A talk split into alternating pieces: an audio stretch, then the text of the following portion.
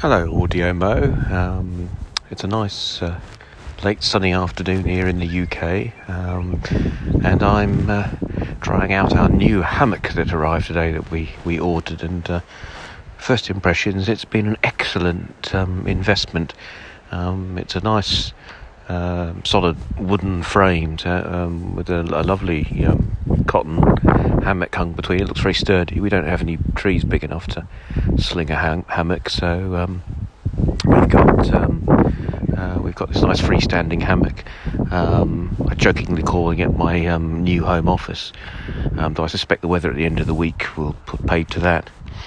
Um, but seriously, um, one of the reasons I got something like this was I found it hard in lockdown to make a that sort of distinction between work and home. I always found when I left the campus, the sort of tr- the trip home was part of the sort of switching off a bit, and so you had that distinction between work and home life. So I'm now um, having a pause. Uh, lying in the hammock, um, just to switch off from a, a fairly busy day that's been mostly um, video conferencing, and I'm be interested to see if this helps my um, my mental health in that regard, so that I I will sleep better and, and switch off better at the end of each day, so that then I can start in a more creative frame of mind the following day. I'm certainly finding by the time I get to Wednesdays, my although I can work away, my creative um, thought processes are tending to suffer. So I don't. I write in terms of writing up my research. I find it harder writing up the end of the week than the beginning of the week. So.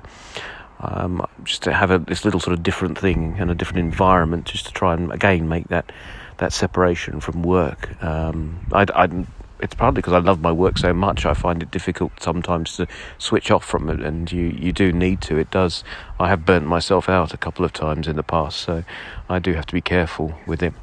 So it's quite nice just lazing back in the, the hammock and looking around the garden watching the birds. There were a couple of large wood pigeons earlier fighting in a tree, and they seem to fight by sort of flapping lustily at each other with their wings. I should try and capture that sound actually. It sort of sounds ineffectual, but given their size, it does seem to work because invariably one gives up and flies away, leaving the the, the, the perch to the to the victor.